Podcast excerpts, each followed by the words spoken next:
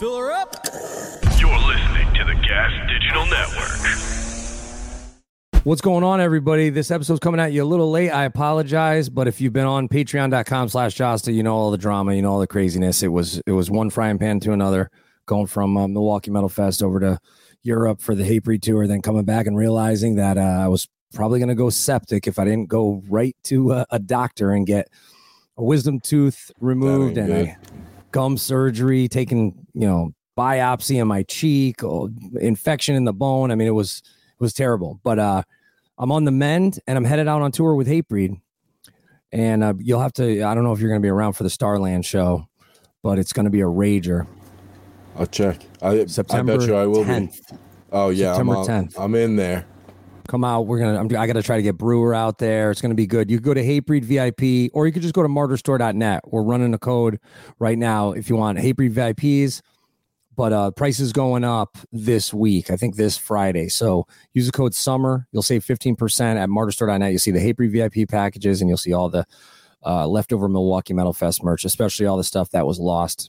And I apologize. I seen everybody was writing me for weeks and weeks. Yo, where's the dying fetus shirts? Where's the Ripper shirts? Where's the leftover crowbar shirts? They were delivered to another dock. It's my fault. I was in Europe. Everybody was working, did not know to go over there and check and see. So they sat for over a month. All right. Um, thank you to Factor bringing us today's show. Great new sponsor. I love them. I've I've I've used their company before. Their meals are incredible. I've done the keto ones, I've done the vegan ones, the vegetarian ones. They're all good. Go to factormeals.com slash Jasta50 and use the code Jasta50 and uh, you'll save 50% off. Also then thinking of indiemerchstore.com. Indiemerchstore.com, promo code Jasta10. Anytime you help any of these companies out, you're helping out the show and you're helping me out. And dental work is not cheap. I even passed a kidney stone. I don't know if I told you about that. Like giving birth, I heard. Dude, it was it was not good. It was it was not good. So that's what I get for trying to set up a festival, go into a tour and do two podcasts and a Patreon and produce a record, which I can't talk about yet. But um I'm I'm sorry that it's been such a long time, but hopefully you've you know enjoyed the Wolf Hoffmann episode and, and we got Brendan Small also coming up this week. So from New, Dethklok. new Metalocalypse movie just dropped. Yes, and it's dope. And who knows? Maybe they can save this Warner Brothers uh, stock price. We'll see. you technically you'd be up on the year, I think, but I think for five years you'd be down like thirty six percent. But technically you'd be up if you bought it a year ago, like not by much. Anyways, we, we don't have to do. Rock and Stock will be my new uh, podcast that will come out later this year. For now, we'll just keep it to the Jasta show. All right, everybody. Uh, thank you. And if you bought something on Depop, I'll get your shout out and I'll get I'll get your shout out on the next episode and I'll get your stuff shipped out this week. Depop.com slash Jasta. Uh yeah. Donate to the show at Jamey Jasta on Venmo. Donate to my dental surgery. I don't know. Anything helps at this point. So I don't, you know, stab myself. All right. Who do we got? David Ellefson, formerly The of legend. currently of Dieth. Enjoy the show, everybody.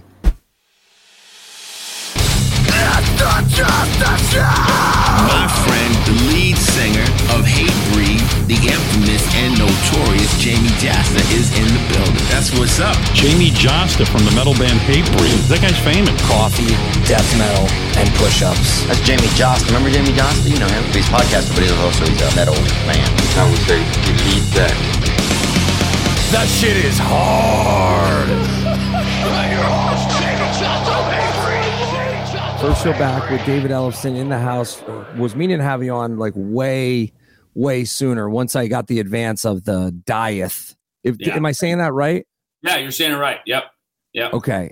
And I was pl- I was like really pleasantly surprised because uh I, my feeling is everybody should just go harder in their older age just go harder. Like like You're don't go the Beatles style. Like don't go don't go acoustic. Like go like the older you get the harder you should get, right? Because you've lived your life, you've been through the trials and the tribulations. Like the music should reflect that Yeah. but people go oh no you know it's better to go softer but can you can you walk us through like how you met how the idea came about and like what is what is the hardest music you're listening to in, in your personal life Well, you know, it's funny. This was um, I've done a couple things. So, like, look, I worked on a couple Soulfly records back in the 2000s. That was pretty heavy, obviously, and um, so that was fun on Prophecy and Dark Ages. I just a couple years ago was in the studio with Al Jourgensen writing a song, and in play we played we wrote a track. Me and Billy Morrison and his guitar player Caesar, and Al just sat in the corner and kind of let us do our thing. He had his Pro Tool guy there, you know, laying down you know uh, tracks for us to riff to. That was a that I mean that was a bucket list for me to write something with it, you know, for a ministry record. So that that was certainly heavy. Um, you know, look, the earliest Megadeth stuff, when we were writing that, it wasn't as fast. And honestly, it was heavier. You know what I mean? A lot of that killing and some of the stuff on Peace Sells, like it was heavy, you know. Um, uh, Skull Beneath the Skin, you know, that, that stuff was heavy. I mean, it was he- it was the heaviest thing at the time, that's for sure. And it, it you know, it, it scared you when you played it, you know, which is how it should be, right? So, uh, uh, you know, your parents won't approve, so you know it's good. And uh, so it's funny you say that about now, you know whatever's age appropriate, don't do that. Like go go heavier, go harder. You know, you're you're the king of that, so you know anybody, you know. And you know, look, you know, look, you know, and it's funny. You know, I feel I was thinking about it coming on here today because you know we were supposed to talk when me and Frank Bello put out our record, and we got stuck in the city, and then we went out. We had to do a gig or something that night, and we and we couldn't do your show, and it was just it was just it was embarrassing that we just did it just didn't work out. So my apologies. So I'm here to make it right with you and finally No, make good on that. So It's all good. It's all water under the bridge. thanks And for hanging was- with me. Yeah. If I was miffed, it was the one day because I read the four agreements. I get up, I flip through it, and I don't. I don't take anything personal anymore. That was a long time. You're you're going back now, at least probably four years. When when did that record come out? yeah, that, that, was what 2018, I think it came out, and Yeah. then we we went to Four Europe. You were here with Slash. He put us on some shows, and uh, yeah, then we you know did some U.S. stuff. Yeah, that was probably was- 2018 or 2018, or maybe maybe it might have been January 19 when it came out. I think that was it. It was you know what? If i had taken the nice train like the one that goes right into the city and only stops in stamford Right. i would i would have been like no problem. I get right back on it. But i had taken the one that stops in like ronkonkoma fairfield city fairfield five or what i don't know like it literally like Pel- pelham park. And I, i'm like i'm on there for like three and a half hours Yeah. just for that show but listen i'm not going to guilt you about No, no, that. no. Yeah, it's it's I'm well, just, and it's uh, funny because that was probably my phase of doing lighter stuff, um, it- and that was and that was totally cool because you know we're both in these you know big monolithic thrash bands, and then all of a sudden we we divert and you know like play kind of Joe Jackson, REM, Foo Fighters music or something, you know, and it was uh, and I think we did it really well, so it it's uh, it, it, it qualified, you know, it was it was our thing, it was good. Um, so, but yeah, I think this, you know, and again, I, I put out the Lucid record. We'd recorded that already back in 2020 and um, kept on schedule. And that came out in the fall of 21. And of course, that was my first thing post Megadeth, which was, which was cool. And, it- and it was very uplifting. It was, you know, it was very majestic and, and cool. It, it, it kind of sat in its own bucket, you know, of something like, wow, like, what is this? Is this not alternative? It's not really metal. Like, and I love doing that. I like creating things that you can't really put a label on because to me, you know, that's what great artistry is. Is you you you have your own voice, you have your own sound, and you can't really put your finger on what it is. You know, when it comes out, you know, it's like what is Ghost? What is that? You know, what was Van Halen when it wasn't metal, but it was heavier than what was on the radio. You know, so I don't know. I I, I love when people can't put their finger on it. And um, in fact, my probably would die if my favorite description. You know, I go to iTunes, you know, and it's, it's death, black metal, you know, all this kind of stuff. But my favorite one is when it said USA, Brazil, and Poland. Like that to me, Okay.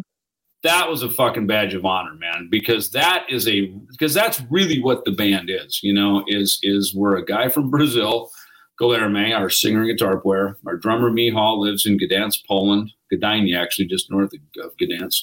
And obviously I'm from America. And so to me, that we successfully created and brought to market, you know, an, an album and now touring and dates something in you know scattered around the world that we actually did it. And we didn't phone it in on the internet. You know we actually got in a room in germany and laid tracks and, and put this down. And um you know so um you know to your question you know look i was introduced to Guilherme from Christian from uh, Opus from uh, Dead by Wednesday, kind of your neighbor there. No way. Up in yeah, he hit me in January of 2022. A lot was going on. New new year, new calendar. Obviously, I'm not in Megadeth now. Just open to whatever. I don't know. See what comes my way, you know. And I and I like living like that. You know that it's just. I don't know. When email showed up to, oh, hey, I'm doing a podcast with Justin today. Awesome, you know. so it just, I like this, you know. And and uh, Opus hit me, and he said, hey, um, I got. I was talking to Martin from um, um, Destruction, and uh, and Mihal are, you know, the decapitated, uh, entombed AD guys are looking to put something together. They got some songs. Your name came up to play bass. Are you interested? I said, yeah, send it over. Let me see what it is. So I knew of their bands. I did not know them. Um, and, um, you know, so, and I trust Christian if he, if he thinks it's up my alley, I, I trust him, you know? So he, uh, uh, made the introduction. Guilherme sends me the song. I take it in the studio and I really, I liked it. It, it. Again, it had a bit of a, you know, cause he's Brazilian and I think the way the Brazilians sing, you know, let's call it death metal for lack of a better description. Um, they sing it different. And i learned this from max you know of course he's kind of the you know the the early icon of this stuff. And now guilherme i heard it too is like this portuguese you know love language it, it the death metal stuff comes off the tongue the embouchure a little different you know what i mean? It's very kind of sing-song even if you can't really understand some of the the the, the wording exactly because of the the harshness of it, or the you know the bombast of it. It it it sings different than like this Eastern European or Northern European stuff, um, which just because they sing their consonants different. Um, you know, and it's so, so, I don't know. That's something that I noticed with it. So I, I liked the song. It was in the Hall of the Hanging Serpents. That was the first one we did. I came over here to Europe a couple months later. We got in a room. I called Guilherme. I said, "Dude, I'm here. I'll fly up to Poland. Let's just let's shoot a real video because we're coming out of COVID, you know, and everybody's yeah. tired of the freaking iPhone, Foursquare. you know, we all did those, right? Because it's just what we did during COVID, right? But I was like, yeah, we're done with that shit. So you know, he pulled it together, man, and and I, I was impressed when I showed up in Gdansk at this bitchin' club there. That's at same site where they do the Mystic Festival and everything um, in the summer, and it, and it was it was it was dialed, you know. And I, I, met the guys now in person, and I was like, you know, these these guys are for real, man. This is the, the, you know we're on the same level and the same, even though they're you know younger than me. It's like these guys have done the work, they've had their successes. Um, and they're teed up ready for the next the next go you know so that that just impressed me and that so that's really then we came up with a name while we're just sitting there bullshitting and put it on Facebook with like a hashtag Dieth just to kind of stamp it out there and you know see what it was. And then we got a logo. You know and you know how it is. It's like you can have a name but once you get a logo now it becomes a thing right? Because yeah you know these what i find more and more and you probably do too is um you know there's a lot of bands that that we all know of that while they may have some success it's like there's not a connection to the fabric of the society, you know. And and I grew up in a day, Kiss being an example, where you know, like these guys were heroes. They were icons. If if you went to a mall and saw Yngwie or Ritchie Blackmore, I mean, you'd go, "Holy fuck! There's there's fucking Ritchie Black." You know, you would know who that is. I feel like you could go to the food court of any mall today and you wouldn't know if fucking XYZ band walked in because they're all kind of anonymous, you know?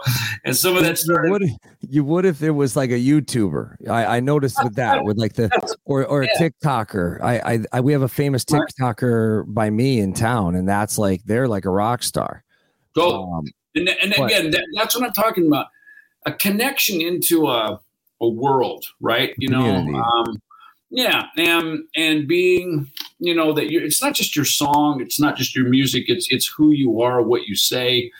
You know, whether it's Axl Rose or Fred Durst or you know Gene Simmons or you know the the YouTuber guy. You know, and so like like you say, it may not even be a musician. it may be, you know, like you know Elon Musk and Zuckerberg. They're like, you know, they're like the freaking kiss of our generation. These guys, you know, and uh, so people, you know, people are into different things now than music. You know, when you and I were growing up, being a rock star was like that's like the ultimate. Now it's like, eh, whatever, you know, put a put a song on any song, and you know.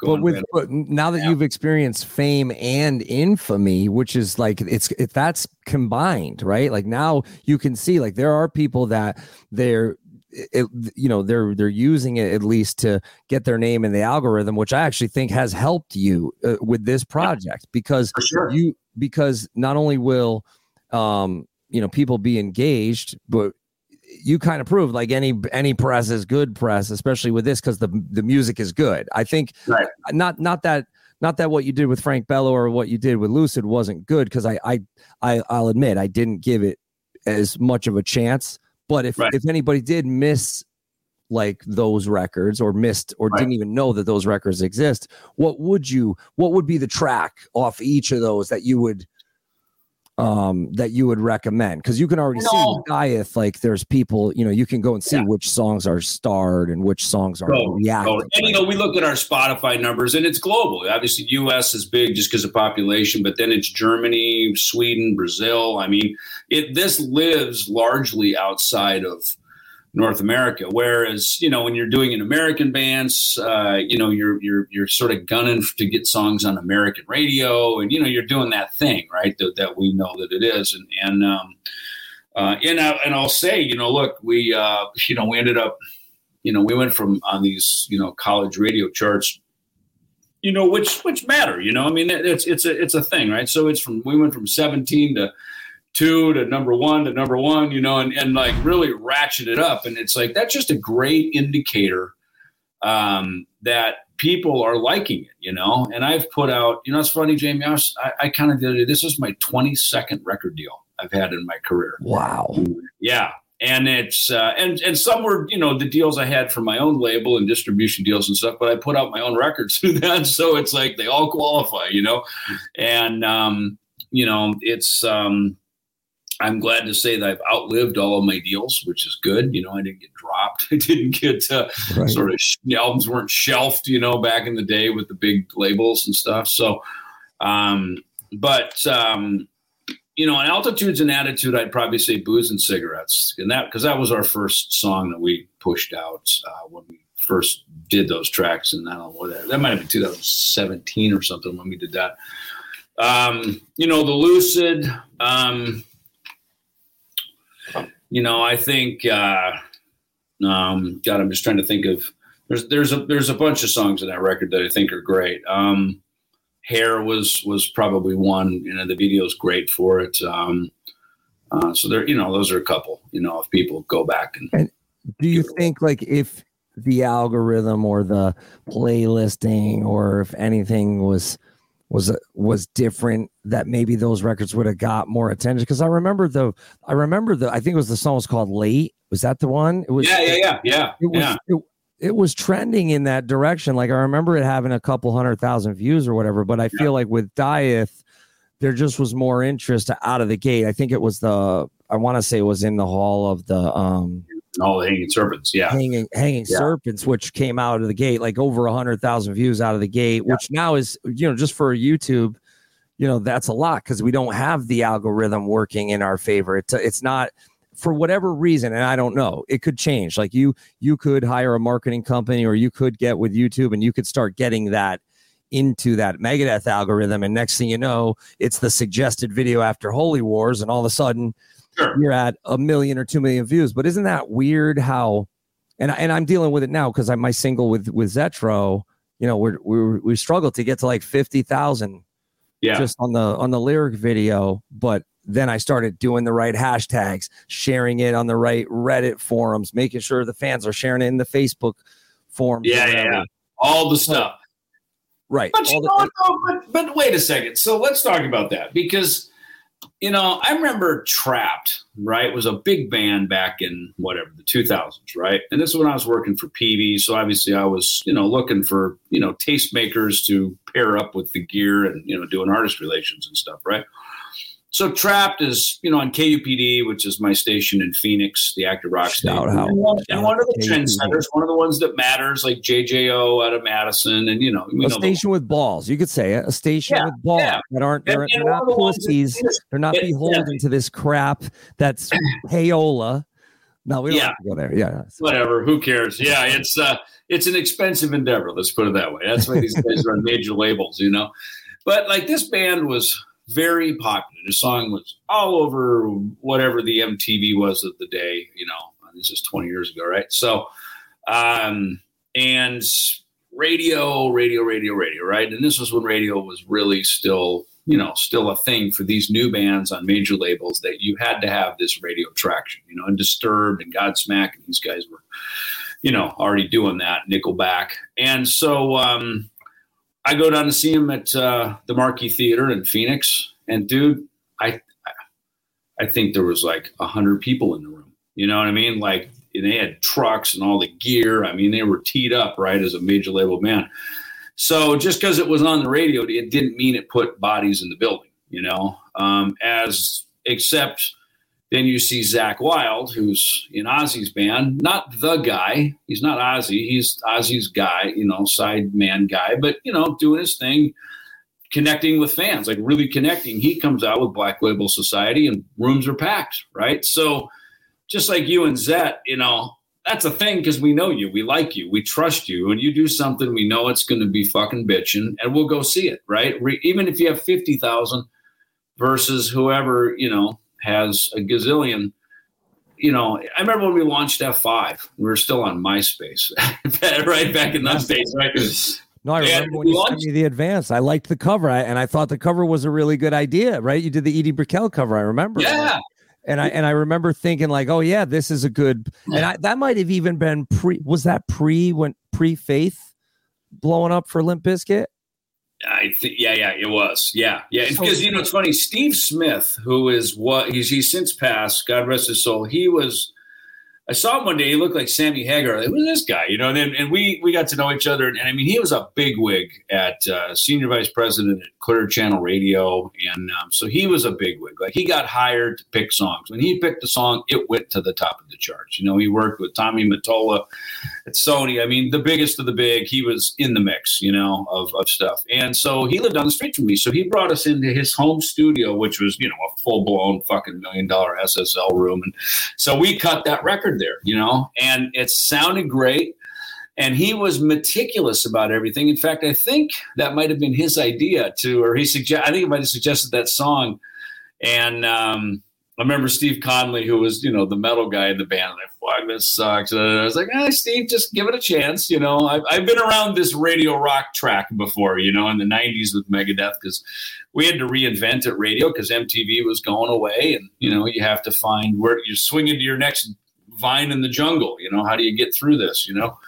So, um, and it, and it, it did, it worked. It was cool. And, um, you know, it's just one of those things that, you know, it's funny. That band originally was kind of more of a darker, heavier sounding band.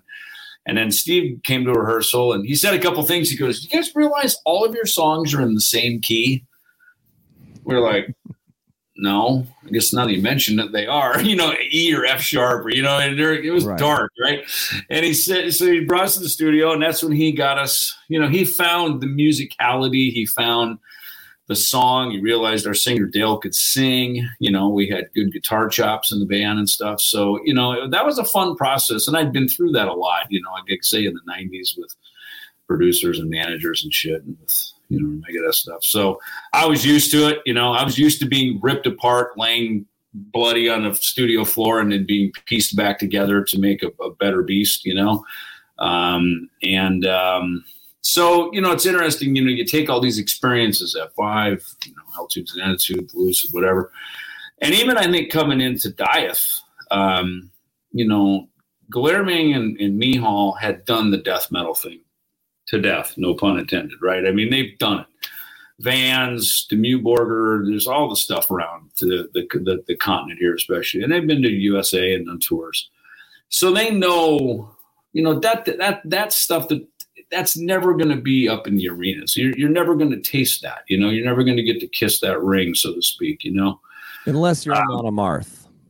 Yeah, I mean, look, now it's changed a bit. I mean, again, these it's funny, you know, Ghost, Amon Amarth, and it kind of started maybe with Alexi Laiho, right? I mean, you know, these bands out of Sweden, you know, out of out of the north of, of Europe. I mean, they've made their they've made their mark, you know, and they've now now yeah, they're Amon is a legitimate arena headliner. You know, um, Kreator, And it- Kreator, Kreator, and Demu too. We did. We opened for them in some small arenas in Europe. But yeah, it's it's like you got to have the moment. You got to have the right thing. But I could see, I could absolutely see Dieth going out supporting Amon Amarth and winning that crowd. right? um, and getting to play some big rooms. Not that I couldn't with Lucid or any of your other projects, but yeah, it's like timing is a thing, and Yeah. also like you were so- talking about earlier, the community aspect of it. You know, your fans that want to see you win. That Yeah. you know that that feel like you know you got done dirty or you got uh, you know a, Yeah. a- an unfair shake. You know they at least with these songs, it seems to be connecting. Like they go, Yes, "Oh, this yeah. is a banger," or "This is like wow." And and I noticed that. I think I don't know. It was probably like the fourth the fourth one that popped up in my feed. It wasn't it wasn't uh "Don't Get Mad." It was uh it wa- I, I, it was probably uh the the the one. What was the most recent one? "Walk with Me Forever." Walk with Me Forever, yeah, the ballad, yeah, Right, Yeah. and so- yeah, me singing it, that was a that was a hook, you know, that was a thing. Um, you know, nobody's heard my lead vocal voice. Um, you know, um, I mean, I sing on demos and write shit all the time, so I'm always singing on it. But I, I think I have the astute awareness to know, like when I did the Ellefson Soto record, right? It's like I'm not the voice to sing this. I'm just outlining some some melody ideas here. Like we need to call a real singer. it's called Jeff Scott Soto. This guy knows what he's doing, you know, and he's perfect in that world to sing that kind of music, you know. So. Second, we were doing Metal Allegiance. You know, let's get the right guy for. We would write the track and we'd go, who would be the best singer on this? It's not like we said, oh, well, let's go get Randy Blythe and let's write a song for him. No, we wrote the tunes and then you add the voice, you know, accordingly um, to how it would, you know, best serve the serve the song, you know. So, um, but you're right. With Dieth, um, you know, it, it, it was kind of the right thing at the right time. And for my voice, it was in the right key because it's in the key of C, right? And so that, you know, middle C on the piano has always been comfortable for me. Um, you know, I mean, look, you know, pre-puberty, I was an alto. You know, then I hit puberty, I become a tenor. You know, and now in my my later years, I'm a baritone. I can kind of hit some of the high, some of the low tenor notes. You know, but uh, um, you know, C is just a comfortable uh, range for me to to you know to to be able to sing and not be way out of my range and trying to do some vocal acrobatics that you know isn't me you know so I, and and these are stories you know it's, it's that especially that one that's like you know a nice story that's being told All and about it's, grief and uh, yeah loss. yeah, Right. yeah, and, And- so, you know you can kind of you can kind of hold hold the notes, you know, but really kind of breathe into it, let it let it kind of you know really you know kind of come out and sit there for the listener to absorb it, you know, rather than just hammering on it, you know, because especially you know this being my first first one, it was really it was it was good. And I sang in heavy as the crown as well on the record, and I did a ton of backup stuff. I mean, me and Guillermo now are really like we're digging it. Like we're excited. We and you know on stage we we we're ping ponging stuff now. We're you know answer call of of stuff. So you know he you know he's got a great mind for this stuff man. He's that's why i i default to him on a lot of this stuff. I trust his instincts on uh, even shows we're playing and who we're playing with and what we're doing it's you know i i i, trust where his i trust his instincts on this one That's great. No, I, I I was at first when I saw the name and the logo, I I had two feelings. I was like, well, there's already death and there's Daath, right? That was D A A. T H. So I'm like, now we got Dieth. I didn't know how to pronounce it, but then I started thinking, this is smart because you could trademark. I love a made up word. Like I thought maybe Max put you onto that because Max was Max was the king of the made up word. yeah yeah yeah right? Like he had downstroy and he had uh he Totally. uh, yeah like right and and i like carrie had um i always i always cite Kerry King too he had a repentless yeah I, I I love a made up word. You could get the trademark, you can get the social media. You're not, you don't have to have some lawsuit with some joker bar band who's never going to go anywhere with the name, who's Yeah. su- like this has happened to many bands we know. Oh yeah, Where it's like, and and look, and that's why we hashtagged it right away on Facebook a year ago in, in April because we knew it hadn't been used, and and first use wins even in trademark disputes. First use always wins. You know, someone could come in, dick swinging with some fucking big lawyer, da da da da da. It's like, hey, the judge will go to first use, man, and that, and that is that is the rule. you know. So it's always about that. That that's why I was like, let's just put it out there, and if if if if it goes, then we got it, you know. But um, but yeah, no, you're right. I love that too. I mean, growing up with you know, I mean, Metallica um, is you know kind of a made up word. Um, you know, I drive. You know, I remember going through South America and driving through these, you know, hubcap resell, you know, kind of junkyards, and they'd say Metallica. You know, you can see it down there, so maybe it's not a made up word, but Aerosmith. I thought that was an awesome made. You know, kind of. You know, so like you're right. These these these names that are sort of like c- combined and made up. I I, I was you know, and, and, you're right. Max is fucking. I, I love that. You know, so it's it, it is that because you you know you're creating your own ecosphere, right? And that's let's face it, that's what the you know that's how you you know people know you at the food court at the mall, right? Is you know you've got your own fucking ecosphere of what you're doing, and um, and you're bringing people into your world, and and like you say, for me now post Megadeth, it's it's it's uh, it's important to now create my own new culture, you know, and uh, and move past all that. Quick interruption, letting you know today's episode is brought to you by Factor Meals. I love Factor Meals. I've tried all their all their different options. My daughter really enjoyed it as well, and I'm happy to have them as a sponsor because not only do they have one of the best meal kits out there on the market, uh, but they have a ton of options. It's simple, it's quick, it's easy, and I like that they're really really quick to prepare you can bring them to work and throw them in the microwave at work uh, you like i took them on the road with me i had them in a in the fridge on the bus. They especially if you have like a mini fridge, it's very nice to be able to fit that stuff in the mini fridge or even in a cooler. Like if you want to bring them to work, keep them in a cooler and then heat them up, especially if you're pulling a long day. Got to factormeals.com slash Jasta50. Hooking you up. And then use the code Jasta50 and you're going to get 15% off any of the awesome meal kits from Factor Meals, you'll see they are offering Jasta Show listeners this exclusive discount. Try the chicken and broccoli, try the asparagus, try the keto stuff. I mean, you're, you're going to love it. It's so easy. It's prepped already for you, it's cooked to perfection. All you got to do is heat, eat, and enjoy. And you'll see there's a ton of selection, whether it's vegan and veggie or protein or keto or calorie smart. Like you can do these ones I did where every single one is under 50 or 550 calories or under. So it's great if you're trying to stay under, say, like 1500 to 200 to 2000 calories per day. That's a great option.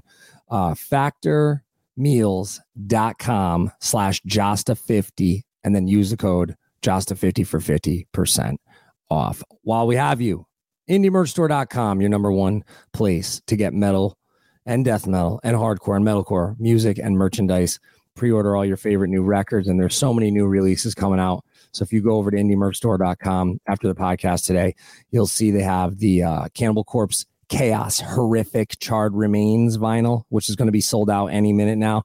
They got the lorna shore crimson death t-shirt which is going to sell out. I think the box set already sold out. I'm sorry. I, I know. I, I wish that uh, I, I got the word out about that quicker because I know you guys wanted the box set, but you could still get like the Thy, Thy Art Murder uh, Godlike CD, and you can still, you might be able to still get one of the vinyl variants or one of the, at least one of the Carnifex vinyl variants. Go to indiemerchstore.com, use the promo code JASTA10. Link is always in the show notes. Now back to the show. Well, and, and a good song changes everything. Uh, even a, just even a good riff changes everything. Like it, it, if you have uh, a hook, which is that's my thing is like I might get to the hook, and I, who knows, maybe that's because I'm getting older and I have less attention span or just have less free time.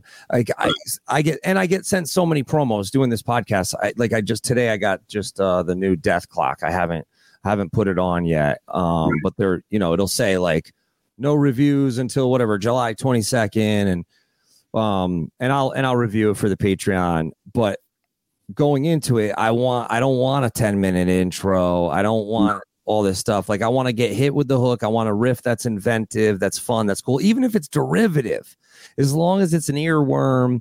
Um, yeah. and, and, and it doesn't matter the genre because there's bands that are like black metal that have hooks.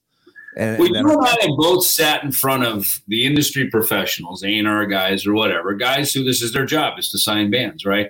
And you know, as soon as you hit play, you can read the body language in the room, whether it's in the front lounge of a tour bus or you're sitting in this guy's fancy West LA, Beverly Hills office, whatever. You can tell right away is this connecting? You know, because these people, like you now, hear a ton of music with people wanting your attention and wanting a, a minute of your show or whatever, you know.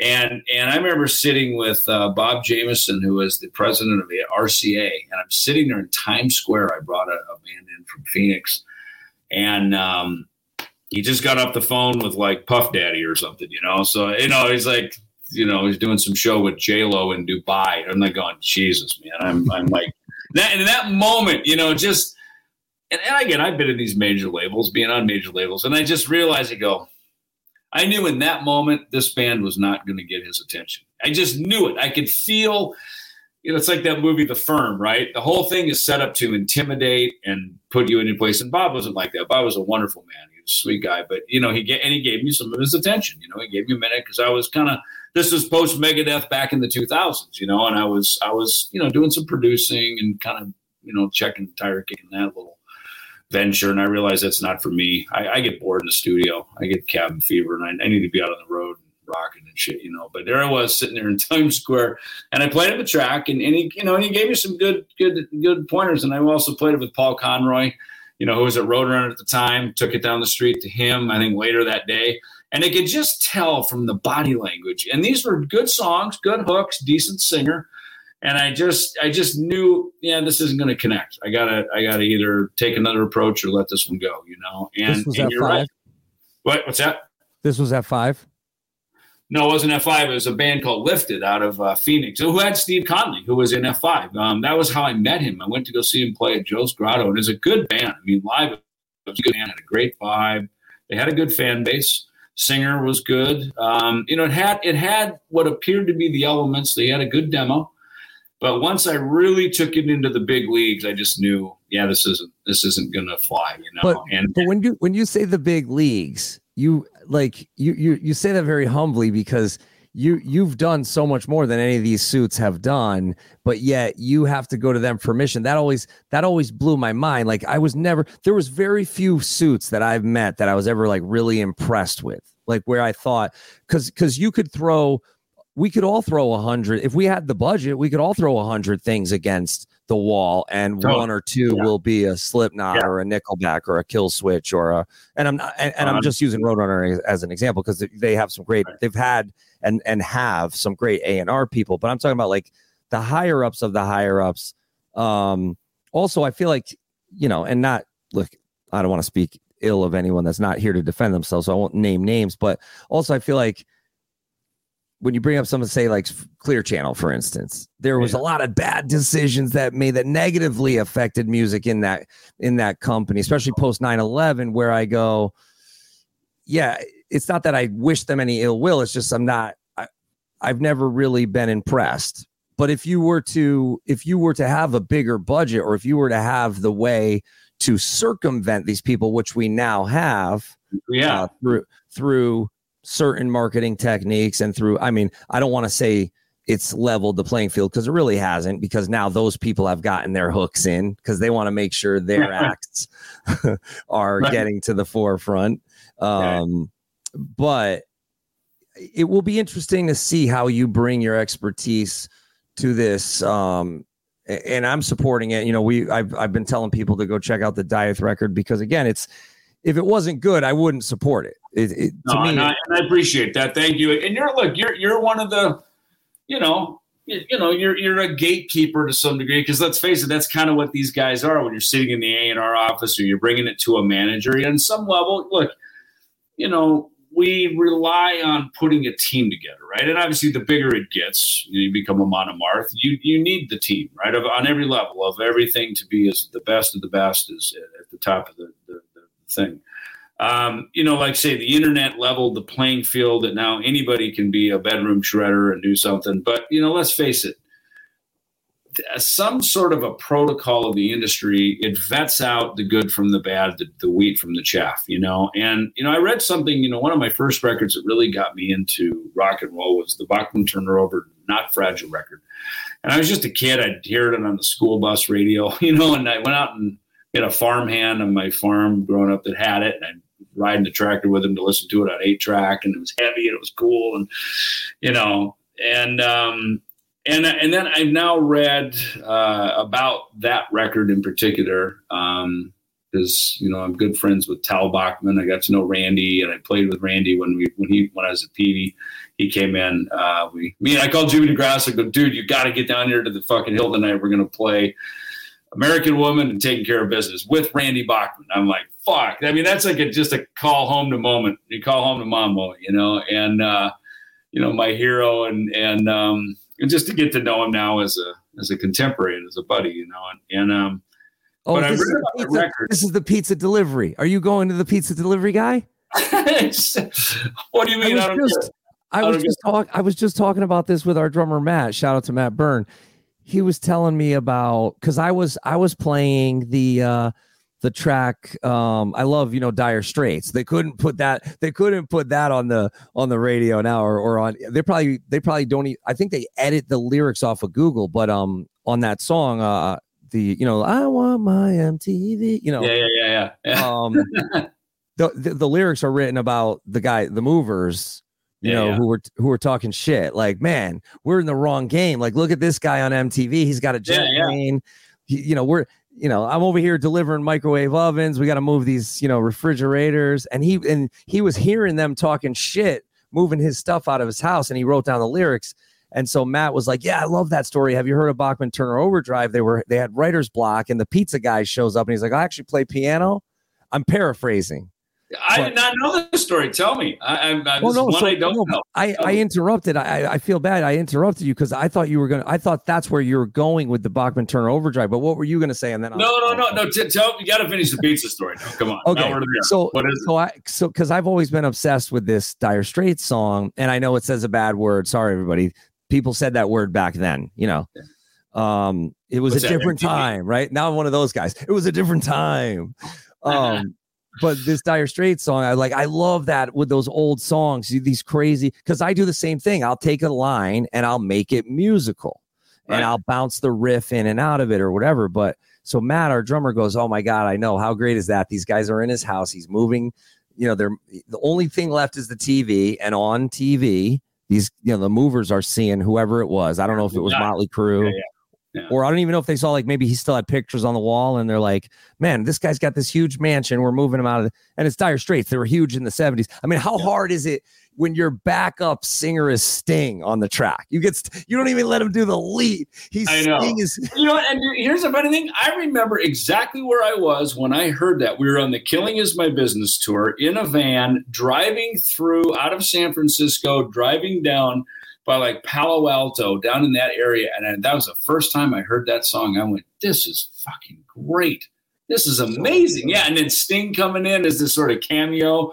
I was like, this is awesome. And of course, Dire Straits are just over the moon. You know, Steve Woodward, you know, Janet Jackson, you know, that whole that whole scene just blew up. You know, Um, and- Knopfler like is really underrated. Like he like Mark Knopfler, you don't you don't hear as much about him, I think, as you should. Just that intro alone. I know whatever some rock fans at the time were over, you know, were, were they it was a hard transition, even with like Judas Priest Turbo or or some Right, of the Def Leppard, like anybody using that much synth or that much programmed drums, I think it was somewhat of a hard transition. But now a hit is a hit. So that that is that one if if that's not one of the most epic intros and build-ups Totally. into one of Yeah. the best riffs ever. Yeah. ever.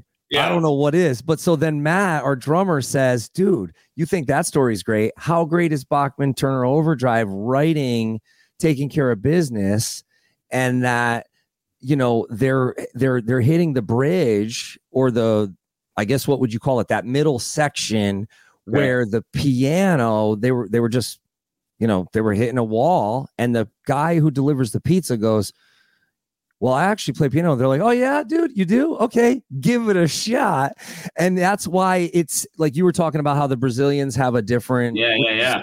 they have a different sort of cadence and phrasing, which is a very astute um, observation, which I totally agree with. They're not, they're not limited to a certain sort of, um, uh timing and enunciation like we might Yeah. be like we It's the way that their words come out. Yeah. Yeah. Exactly. Yep. The phrase. Right. Yeah. the rhythm is differently. It's it's very unique and cool, and and and creates the hook in a in a way. Yeah. um, sure. Well, yeah. so so that piano part, and I and I could be whatever Brian Williamsing the shit out of this story, and hopefully I'm not. But it's It's okay. I'm, you got me on the edge of my chair. I've not heard this story, dude. I'm a huge BTO fan. I have not.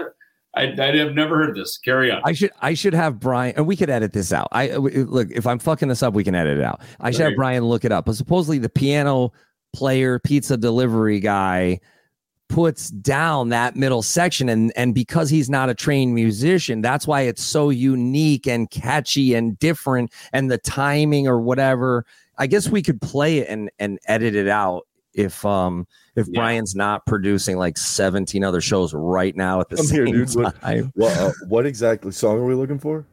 taking care of business By the Bachman middle Turner, right? section by bachman turner overdrive Yeah. and and and l- I can look up the story behind it and just see if I'm fucking that up. Because because Matt had told me the story and I was like, "Are you got to be kidding me?" Because we everybody's had this situation where they meet somebody through a pizza delivery. Like that's how we met um Black Dahlia murder. Like that's, Oh, that's how- yeah. Yeah. Like they we they and I'm pretty sure I'm pretty sure I still have the CD because they were they.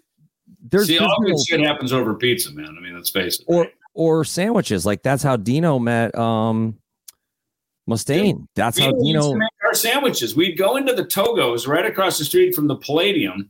We'd go into the Togos, and there was a main guy there, and um, and uh, Dino was like his work under him was like the, Yes. you know the sandwich guy, right? I know Dino hates this story, and I'm, he fucking he's told it on the podcast. Yes, yeah, and he was making our sandwiches, and and um, that's why then all of a sudden Fear Factory comes. We're like, is that that fucking kid from Togo's making? Is that him on a guitar? And so uh, no, it's it's great, man. It's it's uh, we'd go in there and we you know we'd trade tradables. Let's put it that way. You know, back in the yes, yeah. you know, yeah, we yeah. trade tradables for sandwiches. You know, shit that that does, shit that doesn't make you hungry for a sandwich. You know, that kind of stuff. You know?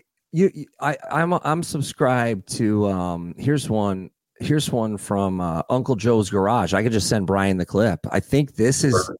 Randy Bachman Is it- talking about it uh, Yeah. in his own words. It's only a three minute clip if you want to just scroll. Yeah, so you know they got that great thing behind the vinyl now up in Canada. It's like mostly Can- is that what this is from? It's great. He tells some great stories. He tells talks tells a story about how he wrote American Woman. He broke a string at a Guess Who show live in front of the audience, and he didn't have a text. We had to change the string on stage. And when he tuned up, he, he that was the riff. Da da da da da da da da da. Come on. Really? Yeah, that's how he wrote it, and Yeah. everybody started freaking out, thinking it was a song. So the next day they they played it, and I guess I guess you know uh, Burton Cummings, the singer, started kind of scatting some words and some melodies over it, and they went, "We "Got a fucking this is pretty cool." People dug it, so they played it the next night. The song wrote itself on stage, from what the story goes. Ha- happy accident riffs are the best. I've had mm-hmm. many that turned into full songs, like the happy accident. I that was one cool thing about early Pro Tools was if you had to pooch, what we would call. Shout out to Lorenzo from Sworn Enemy. He would call it pooch and potch. Like if he he would be like. That take was good. Just pooch and potch it over to the other one. That's what it is. You know, I tell people that all the time. I, I look, I, I, you know, analog. I, was at just an interview the other day. I said, look, you got to realize, man. You know, killing is my business. We had eight grand through the make it. We used four to live on and just fuck off with. Four you got used to make the fucking record. Fucking Ampex reel of tape would cost four hundred bucks. So you buy, you know, two reels, you're like budget's already like a quarter gone, you know. Plus, Yeah. you know, you gotta have the, the quarter inch to mix to. So it's like this stuff is expensive. And, you know, look, it, it, it sort of rots over time. It's, you know, and, and I think Pro Tools now sounds every bit as good as anything analog, better in my opinion. And just from the composing point of view, I love look, you should always play everything, in my opinion, you know, as best you can. Humans playing the parts, but it's like you can, you can, co- you can for writing, especially moving pooch and potch, right? Moving this stuff around, dude. I, I Yep. totally agree, man. And if and if we've been emailing riffs back and forth, I love taking a section. Like Yeah. uh, you know, I'll take. Hey, you know what? The end tail of this riff could be its own riff. Let's loop that. The, Yeah. the happy the happy accident is great. So that was so American Woman was actually a happy accident. That was a happy accident. Yeah. And it's funny, there's another great on that behind the vinyl. Randy was telling a story about um uh, you ain't seen nothing yet. And you know they had this. The record was there. The A and R guy comes down. This is back when A and R, I guess you know. Well, I guess it always matters, you know. But this guy had real ears, you know. He came in. He goes, "Man, you need one more song." And he goes, "Like, what do you got?" He goes, "It's there. The album's great. We just need one more. We need that big, big hit." and they had uh, I guess they they did a run through of uh, of you ain't seen nothing yet, and Randy's stuttering, and uh, from what I hear, he was stuttering, kind of making fun of one of his brothers who who kind of had a stuttering problem. He was just I don't know if he was being mean or serious about it or just just fucking off, you know, he he and he kind of ain't seen nothing yet, right? And and and uh, the guy goes, "That's the song." He goes, "Oh come on." He goes, "I just got on the mic and." you know, basically farted that lyric out. It's like, you know, he goes, no, I'm telling you, that's the one. That's the song. That's the song. And of course, they put it on the record and it was like number one in a gazillion countries and changed their lives, you know? So, Oh, dude, you know, I, it's so funny you brought that up because I was going to do a whole Patreon episode about just songs with stuttering because the the the uh just uh Sussudio when I was a kid there's something about stuttering that's so catchy right, Right. That, that was that was Phil Collins but then Yeah. I started thinking about how many hits that utilize the uh the stutter I mean Yeah. it's and, and you know who who really brought it back was Lady Gaga, right? With the poker Yeah. face. That was that's like that was huge. Um, but Stacy's mom, yeah. um, Yeah. and rest in rest in peace. Um, shoot, I'm gonna forget his name now. God, my brain is shot. That's um, okay. It's all right. It happens to us. But it's you know it's but that's like it's a joke on unto it's like a mean joke unto itself. Like the guy who sang Stacy's mom. No, he's a real guy. He's a poor guy. He passed on. Like if I'm gonna talk about it, I should at least Google his goddamn name. Let me. Let me Adam look. Schlesinger. And Adam Chris What? Schlesinger and Chris Was- Collingwood. Yeah, yeah. Um, but but then so the thing I was going to tell about Rand, about the BTO record that I, we completely went down an awesome fucking rabbit hole with the Pizza Man and shit.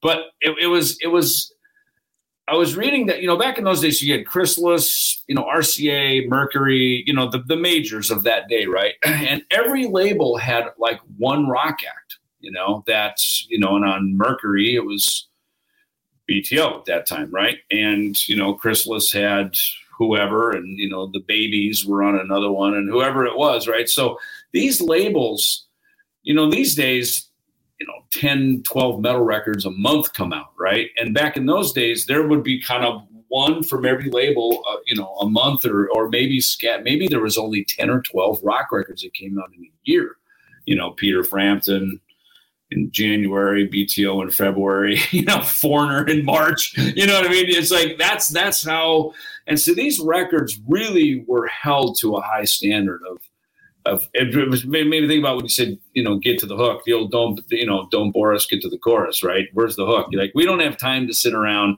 and you you know sitting in a room when when someone when you're playing something, you're anticipating uh, you know, I remember with Paul Conroy, he was like, okay, da, da, da. all right, get to the chorus. Okay, cool. All right, hooks here. Great. This is okay, cool. And then whatever happens after that didn't even matter. They just turned the tape off. Okay, you know, and, and they, they go, give, play the next one.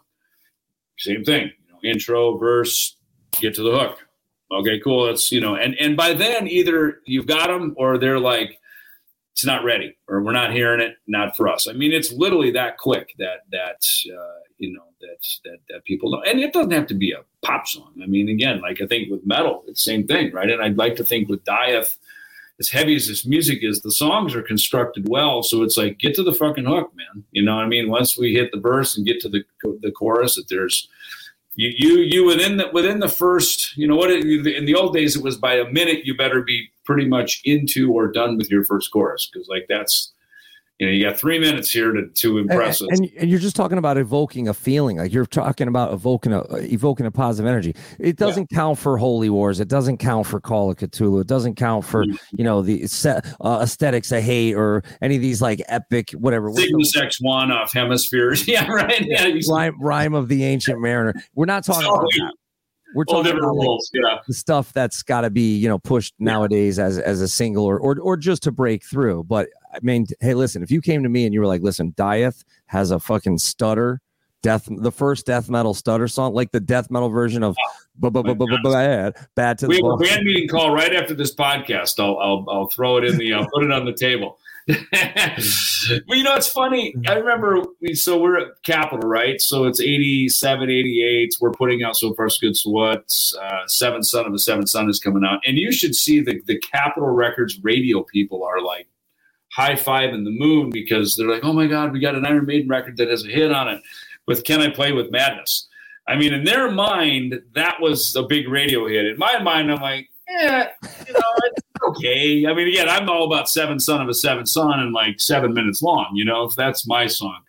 And that's one of my favorite Maiden records. But I just remember, you know, these these guys, and of course at Capitol, you know, there were guys that worked Beatles records. I mean, you know, in the in the 80s, early 90s, these guys had been at Capitol a long, long time, you know. So they had heard and seen everything. And so, you know, and they're taking little old Megadeth around to the radio station. I remember like BCN up in Boston, you know, all those kind of places, you know, and we play the chance or whatever it is, the, the, the channel or whatever those Yep. names were heard by you.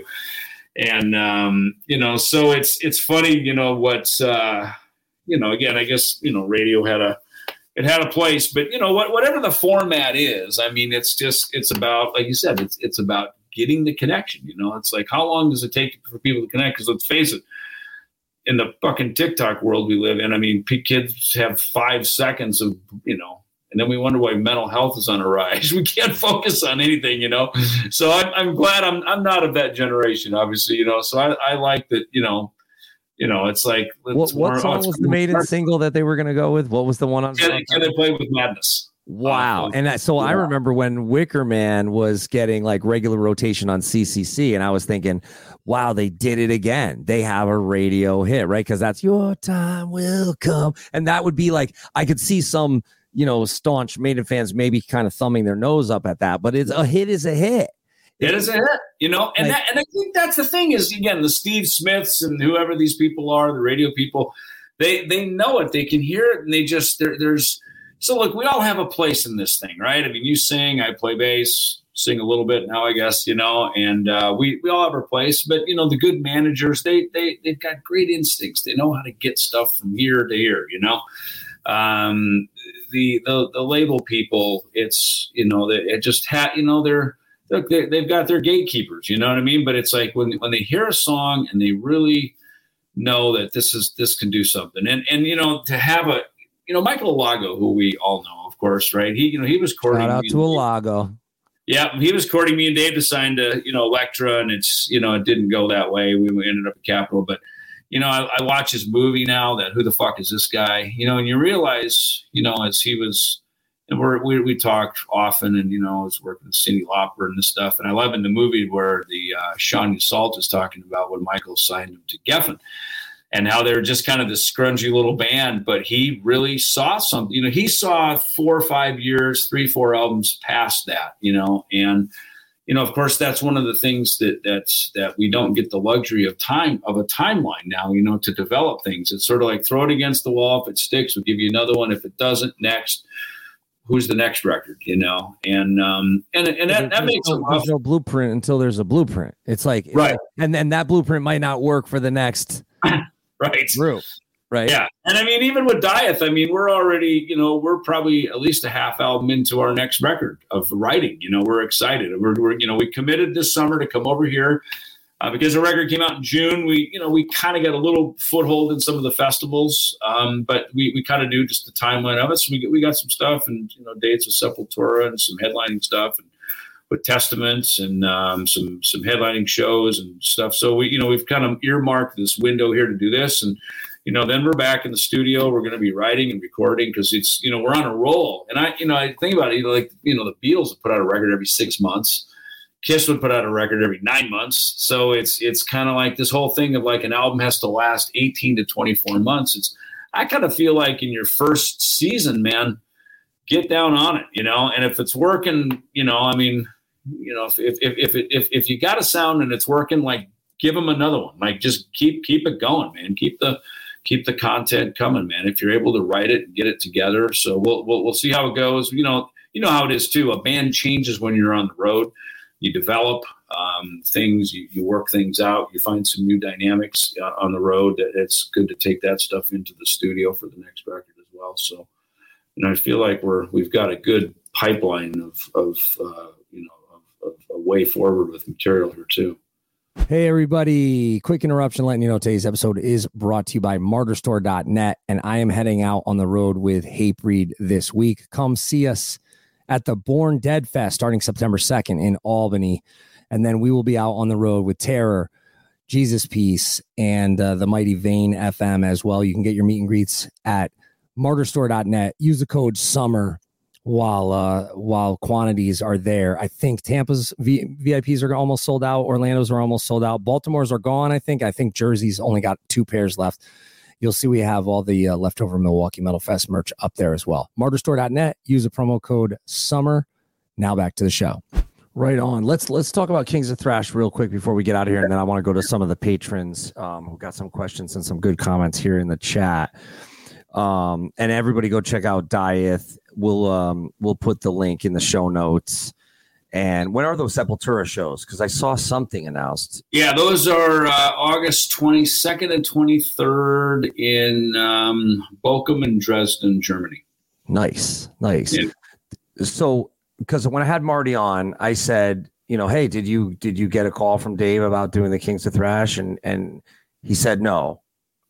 Um, I forget what the answer was. Maybe Brian remembers, or maybe someone in the chat remembers. But did you Well, just? I didn't call him because you know, look, when Marty quit, he he just walked away. He washed his hands of Megadeth. I mean, he left his money on the table. He he just didn't turn back.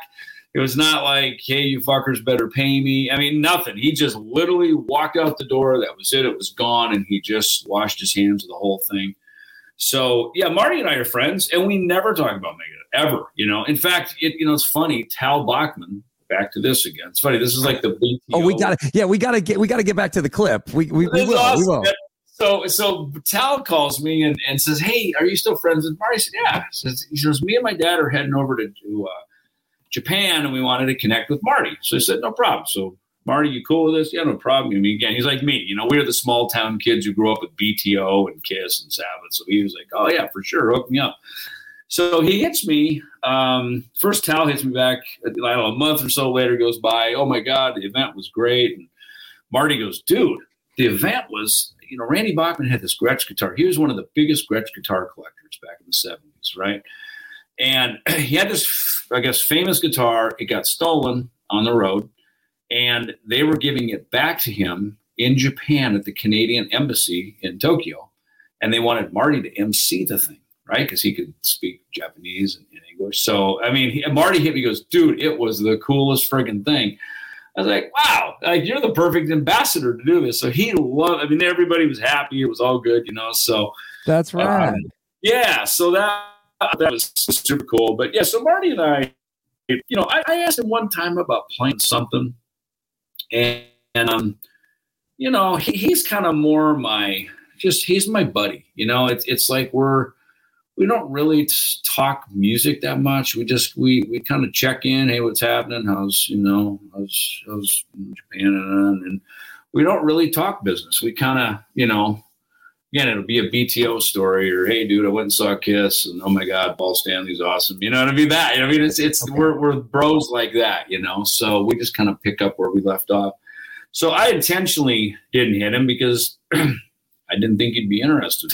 so I uh, plus he lives in Japan, and, and one of the beauties of King is essentially it's based in L.A. And those guys, look, they're even rehearsing now for when we go to Australia next week. You know, I just walk in and plug and play.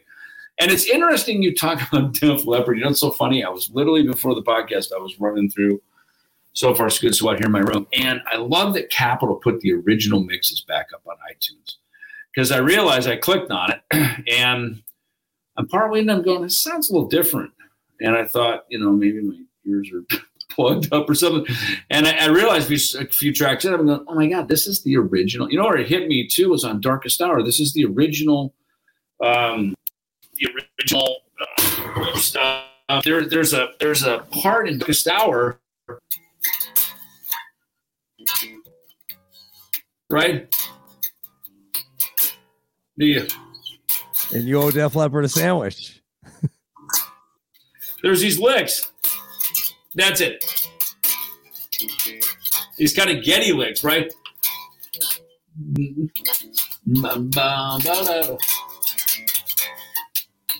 And they're not on the remix. I noticed them. I going, what the hell Really? happened? I know I played them. I mean, maybe they were over. No, I'm. I mean, so I don't know how the, the track on the remix is that is not that, and that's I know that's what I played. And so when I just heard it on the on the uh, on, on the, you know the, the original version, I'm like, fuck, I knew I played that. And so now I'm defaulting back to that. But you know what I noticed on the song is a you know a Mutt Lange Def Leppard signature thing was there's no hi hat. Starting with Pyromania, there's no you can't hear the hi hat. And that was a big trick of his, is and then on Hysteria for sure, they pulled the hi hat out because all of a sudden when they're going in the switch, it opens up everything. Now you can hear the vocals better, you can hear drum, you can hear melodies better, and that was a big muck thing, thing. And so Paul Lani, who produced So Far So Good So What, was a huge Mutt fan, and he basically wanted to make a Def Leppard album on So Far So Good So What. Right? He recorded the drums with no cymbals. And then Chuck went back and recorded the cymbals, and that's why it has this kind of washy sound. It's it's not very. Isn't that interesting? And it's part of the reason that that. And we were in the great big room at the Music Grinder where he where we had cut the where Gar had cut Peace Sells, you know, and it sounded great because it was all you know just that we were jamming. I mean, basically Peace Sells we laid down as you know, the whole thing because we put all the tracks together.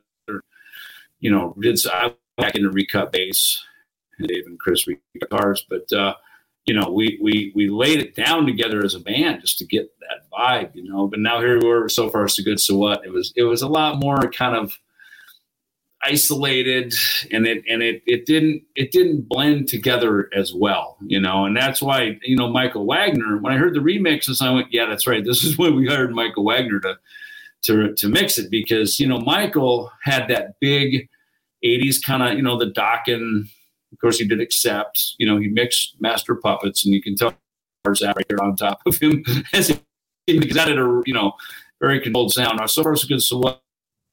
You know, the big kind of mix, that '80s kind of reverb sound, you know, sort of crept into that record, and you know, we weren't always that happy with it. But then, as I listened to the parts a little more raw, how Dave remixed it, I I, I, I appreciate what Michael did. You know, he kind of his mix kind of covered up a a multitude of little sins there of, of parts and just kind of the way things were made. He, he made it sound more cohesive, like a co- like a cohesive record. Right on, right on. Well, so okay, we'll we'll go to the chat in one second. I don't want to keep you too much longer, but I I do want to see if Brian figured out where in that little clip he Who explains has his worked pizza up was uh, taking care of business. and a pizza guy comes. Taking care of business, and if the last song we did, I'm singing for the first time. Basically, our lead singer was Fred Turner, and there's a knock at the door, and there's a guy standing there with pizzas, Yeah. an army suit on, army hat, big frizzy beard, frizzy hair, and says, "I brought you the pizzas." And said, "It's not us. We're going home." He goes and delivers them down the hall, comes back, knocks on the door again. I say, "Yes." He said, "I've been listening to the song for a couple of hours outside the ro- the room, and it sounds great. So like it sounds like it could use a piano." And I say, yeah, but I'd like to get Little Richard or Elton John. They're not around. Yeah, yeah. and we're yeah. going home to sleep. We've been here 14 hours. And he said, I'm a keyboard player. Will you give me a shot? Mhm. And I go, listen, man, we're so tired. And he's, please give me a shot. I, I don't deliver pizza till the end of the month when I can't pay my rent. So I say, okay, you got, I throw a mic and a piano. I say, okay, give me a little bit of Elton John, Dr. John, Little Richard. So he does a potpourri, a mixture of piano styles. Uh-huh. And then he thinks I'm going to listen to it and say, okay, I like the Dr. John or the Elton John. Do that for the whole take. He finishes it. We're so tired. We say, thanks a lot. He goes home. We go home. He delivers the pizza. The head of our label flies in the next day. His name is Charlie Fash. Yeah. Play me the album. I said to the engineer, don't play the piano track. We haven't even heard it back. He just did it and we left at two in the morning. We're now back at 10 the next morning. Halfway through the song, the engineer pushes up the fader and in comes the piano. And Charlie jumps out of his chair and he goes, That is amazing. That's just what I want. You guys are all guitar, bass, and drums. You and Frampton and ZZ Top and Aerosmith, you're all good. Having the piano will get you some of Elton John's real estate on radio, AM and FM, because Uh-huh. Elton John was everywhere in 73, 74, 75. Yeah. Let me hear it again. We back the song up. He hears the whole version of Taking Care of Business. He goes, That's amazing. Who's playing the piano? And I say, a pizza delivery guy. and he says, no, seriously, Randy, who's playing piano? I said, seriously, Charlie, a guy brought pizza here. He said, you got to find out who the guy is. He's got to be in the union. We've got to give him credit. We'll get Right, sued. This song is a radio. This is a party song. This will be a career song. So I go to the uh, Steve Miller and I say, "Where'd you get pizza from the night before?" He says, "I have no idea because they clean up the studio when you leave. There's no leftover bills or nothing, yeah. receipts." So I get the yellow pages. I go to the girl in the front of the studio saying, "You start at Antonio's. I'm going to start halfway through at Mario's. Phone every pizza place within two or three blocks of the studio, Yeah. and see if they have a delivery guy that looks like Fidel Castro." They had a big frizzy beard and an army suit on and a frizzy hair. Uh, So I got lucky, you know, with the third or fourth call. The guy did come to that studio. His name was Norman Durkee. That's the piano we hear, one take on taking care of business.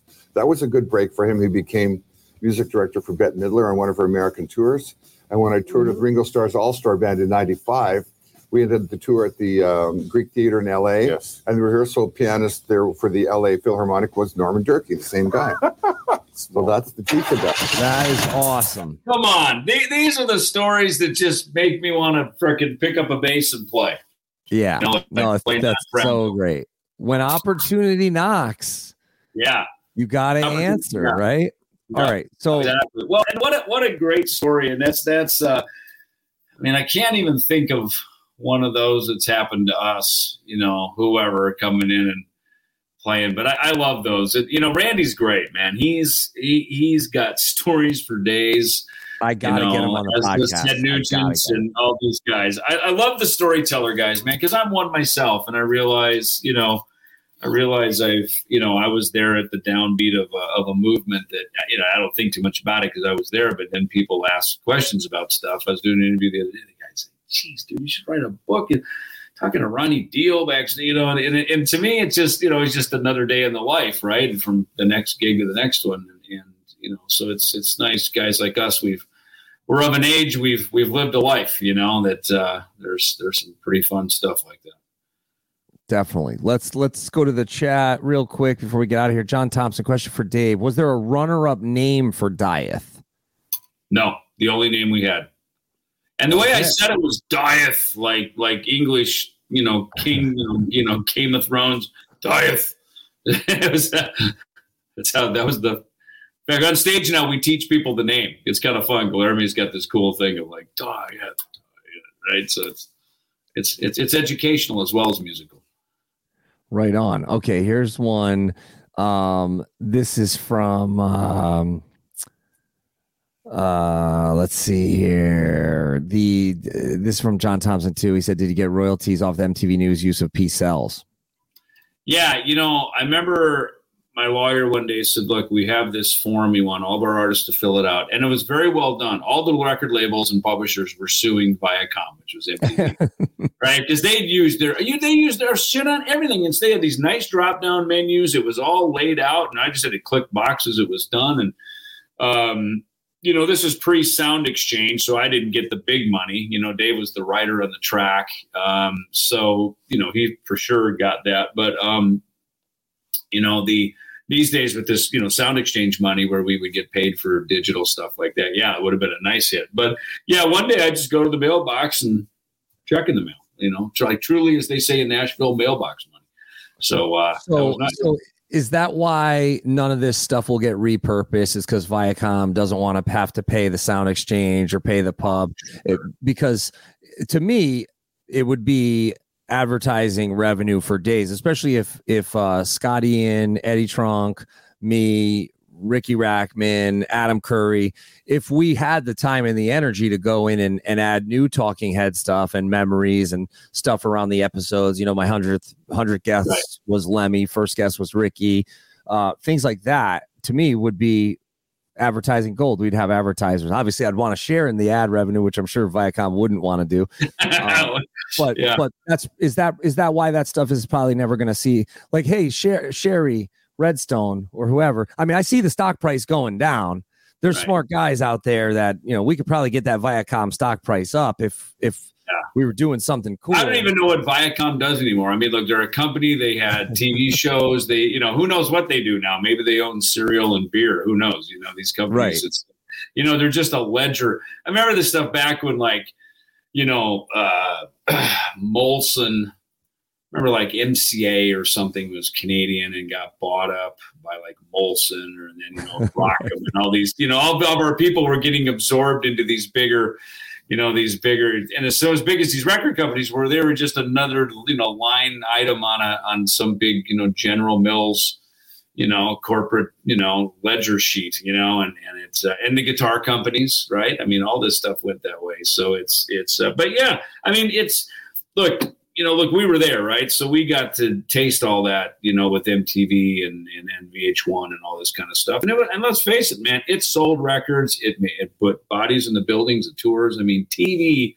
And that's why, you know, I, I read a great, here's another one you should probably do with the Monkees, right? I read a great thing. It was after um, uh, Nesmith died. Michael Nesmith had died, and it was a great article. Rolling Stone or something did a great piece on him. And he realized, you know, the Monkees were on TV as a musical act playing music. And he and so at when that show ended, he got it how TV was the medium to get songs out to a general mass audience.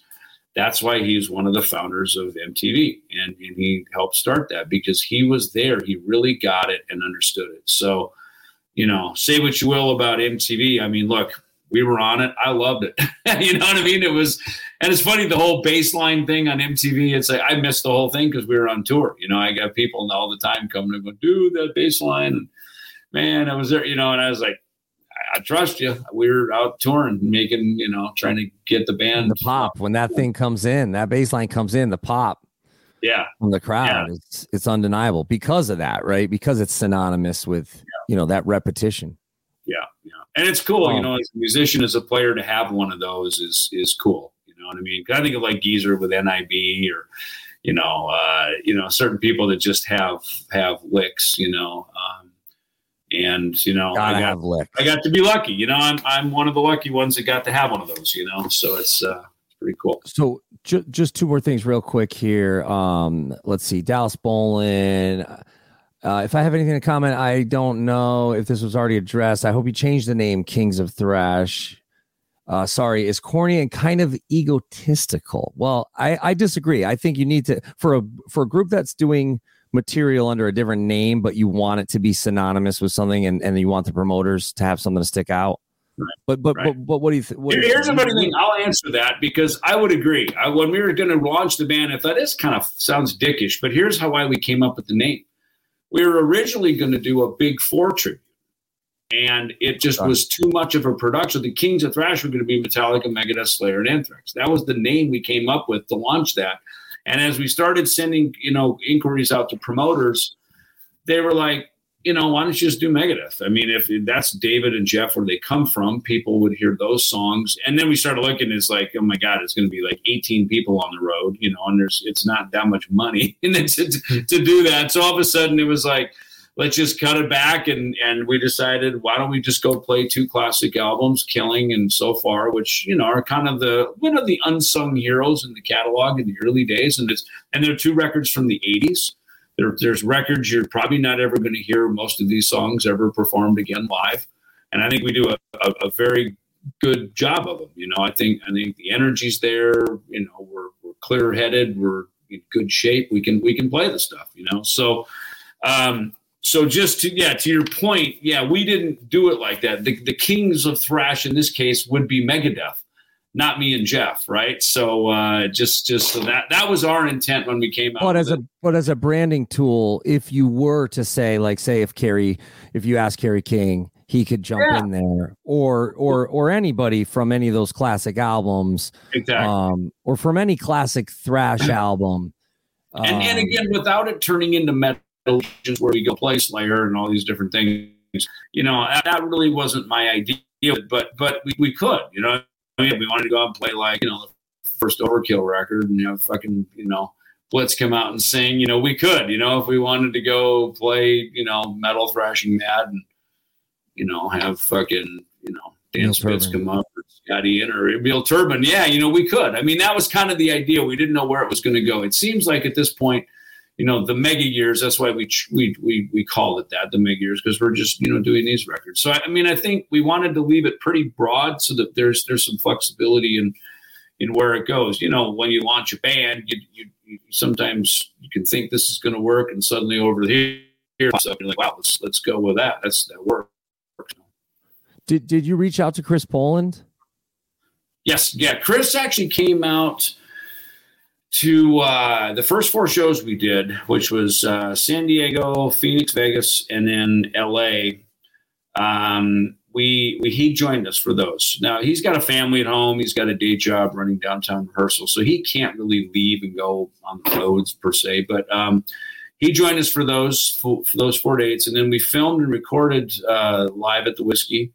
Uh, it's called Best of the West, and we put that out on Cleopatra back in uh, March. So that's now out as a recorded uh, double live album and DVD. Uh, I mean, look, it's all of Killing, all so far, and about half of Peace Sells. I mean, it's fucking, you know, talk about like you said, go heavier as you get older. I mean, Jesus, it's yeah. like we're we're that we didn't play that many songs back when we were 25, you know, and you know when we were doing those records, you know, so um, we really, yeah, we, we packed it, packed a good one. And again, I, I, think we're just doing the, doing the catalog, uh, giving it a nice homage and a, you know, and a, and a nice, you know, salute because like I said, these, you're not, you're not probably not going to hear these songs played live really anymore, you know? So I think it's just, it's, it's meant as a tribute. And especially this year, it's 40 years since we started the band, 40 years this month, actually. So, you know, really? you know yeah, and kind of a weird, yeah, me and Dave met in 83, June 83. And, by July, we were, you know, in rehearsing, me and Dave and my friend Greg Handevidt, Dijon Carruthers, who's credited with uh,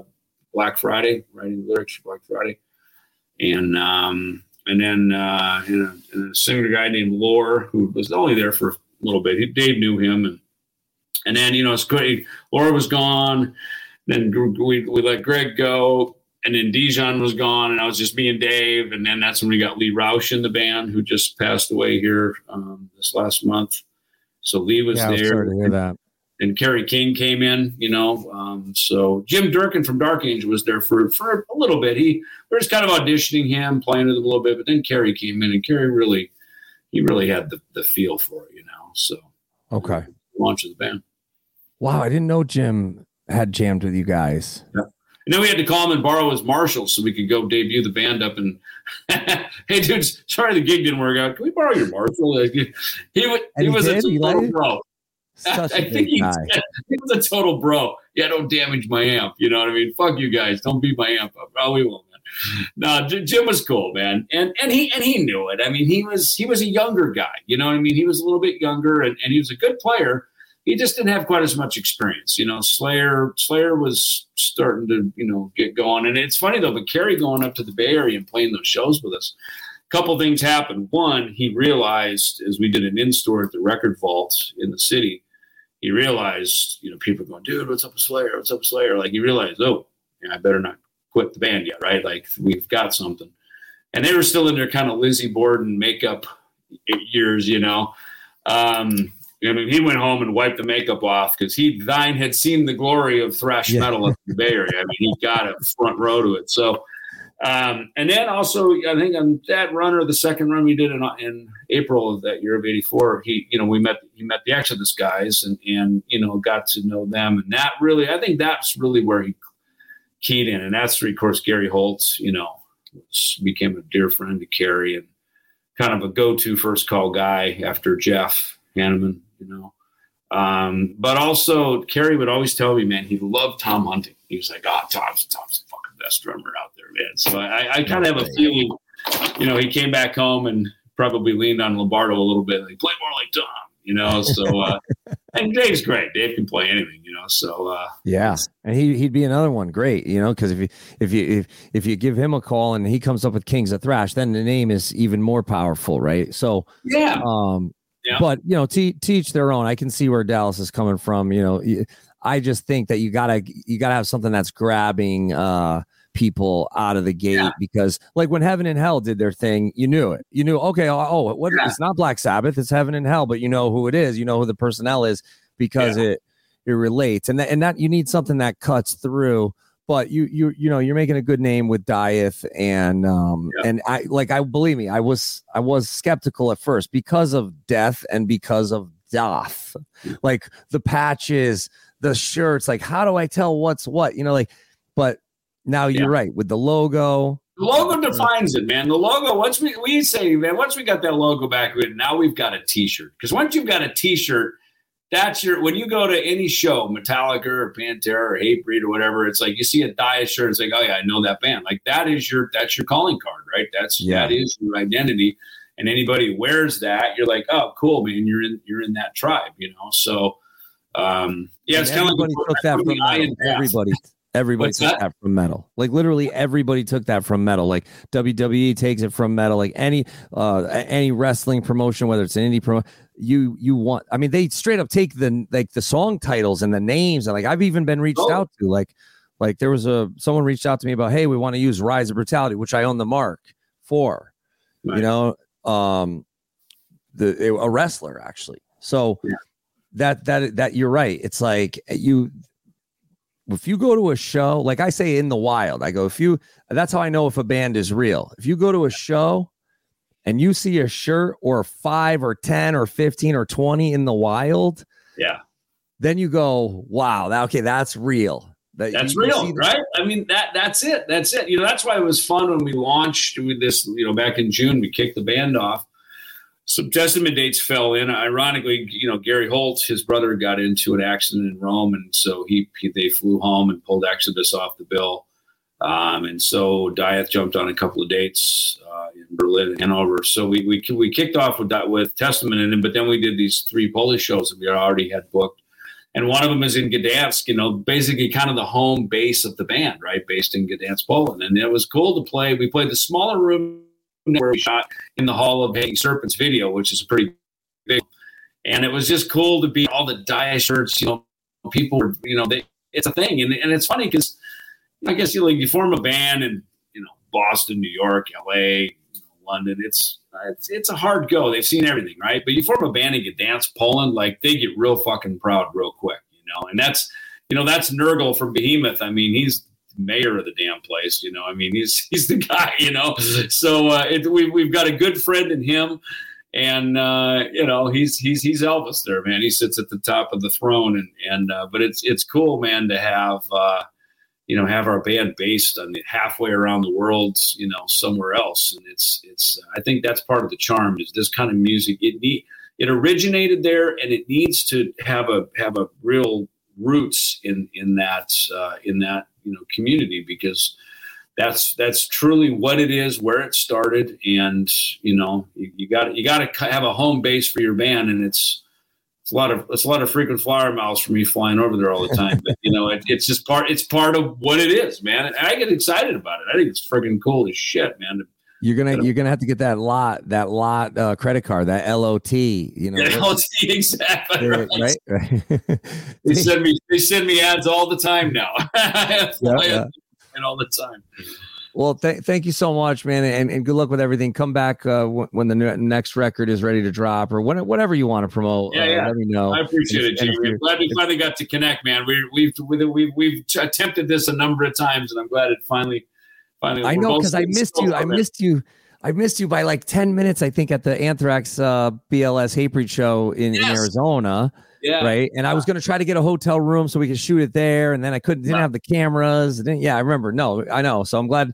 I know. I know people are so overtired of the Zoom episodes, and I know that we'll have to edit this and fix the audio and everything. But yeah, we'll, we'll, we'll do it in person. Next thing, you know, when I get the new studio set up, or if you're in New York, we'll go to the New York studio. Oh. Um, but stay in touch and, and good luck with everything. And tell the guys I said great work. Uh, and everybody go check out Dieth.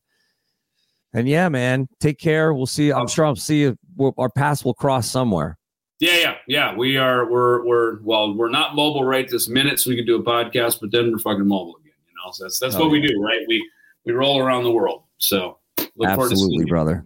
Thanks, Thanks, brother. Dave. Thanks, Brian. Thanks, everybody. Just a quick outro to thank our sponsors and let everybody know that the podcast is coming back in full force. And uh, we have Brendan Small from the Mighty Dethklok who are headed out on tour with uh with with my buddy Gene Hoglan. And of course, uh, Jason Richardson is going to be opening, and also Babymetal's on the bill. It's going to be a fun time. Go get your tickets and go get the new Blu-ray. Although I'm seeing a lot of people saying that Blu-ray sold out everywhere, so that's good.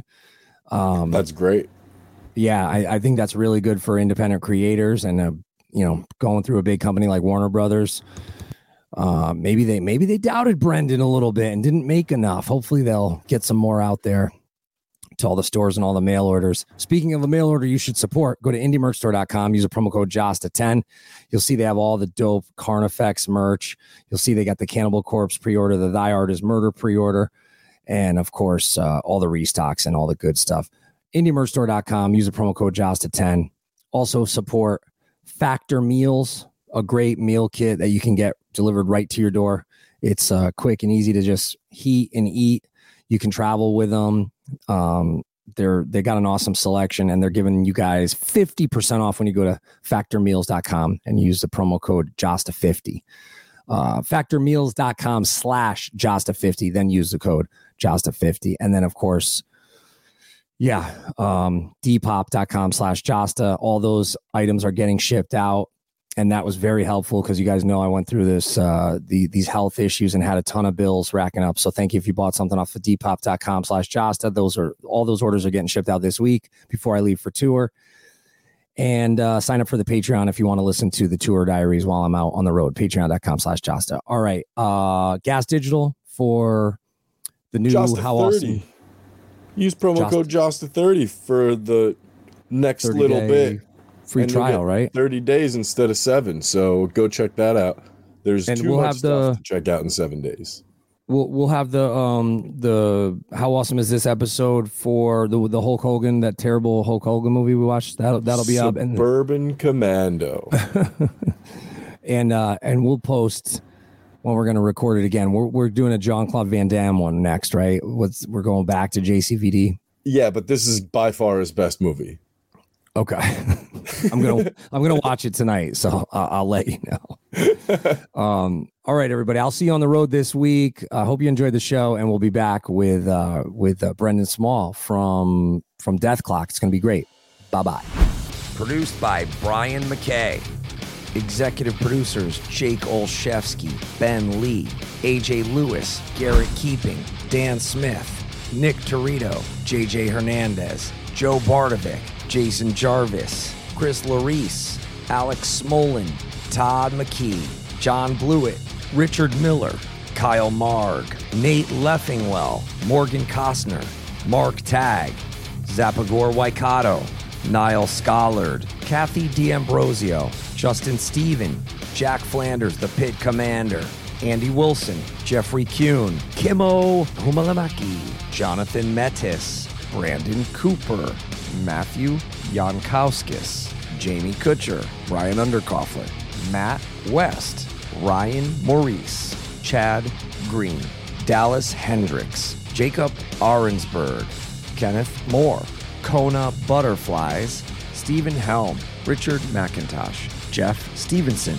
Ryan Williams, Larry Tooley, Dallas Bolin, Ryan St., Nathan Rex, Madrid, Cameron Hendricks, Scandalous Official, Joe Motson, Let's Talk Resident Evil, Andrew Chase, Guy on the Couch, Chris Winchester, Antonio Reyes, Joe Otson, Dustin Stone, Lee Walker, Ryan Levson, John Hankus, Robert Bushaw, Troy Seal, Mark Horror Armenta, Jay Liberston, Nick Fowler, Mike Horgan, Emma Horgan, Arnarock, Patrick King, Oscar Brummett, Stacy Steinecke, Fernando Somoza, Patrick O'Brien, Dominique Zimmer, Ryan Sanders, Laura Snyder, Daniel Burt, Milwaukee Metal Sausage, Adam Boss,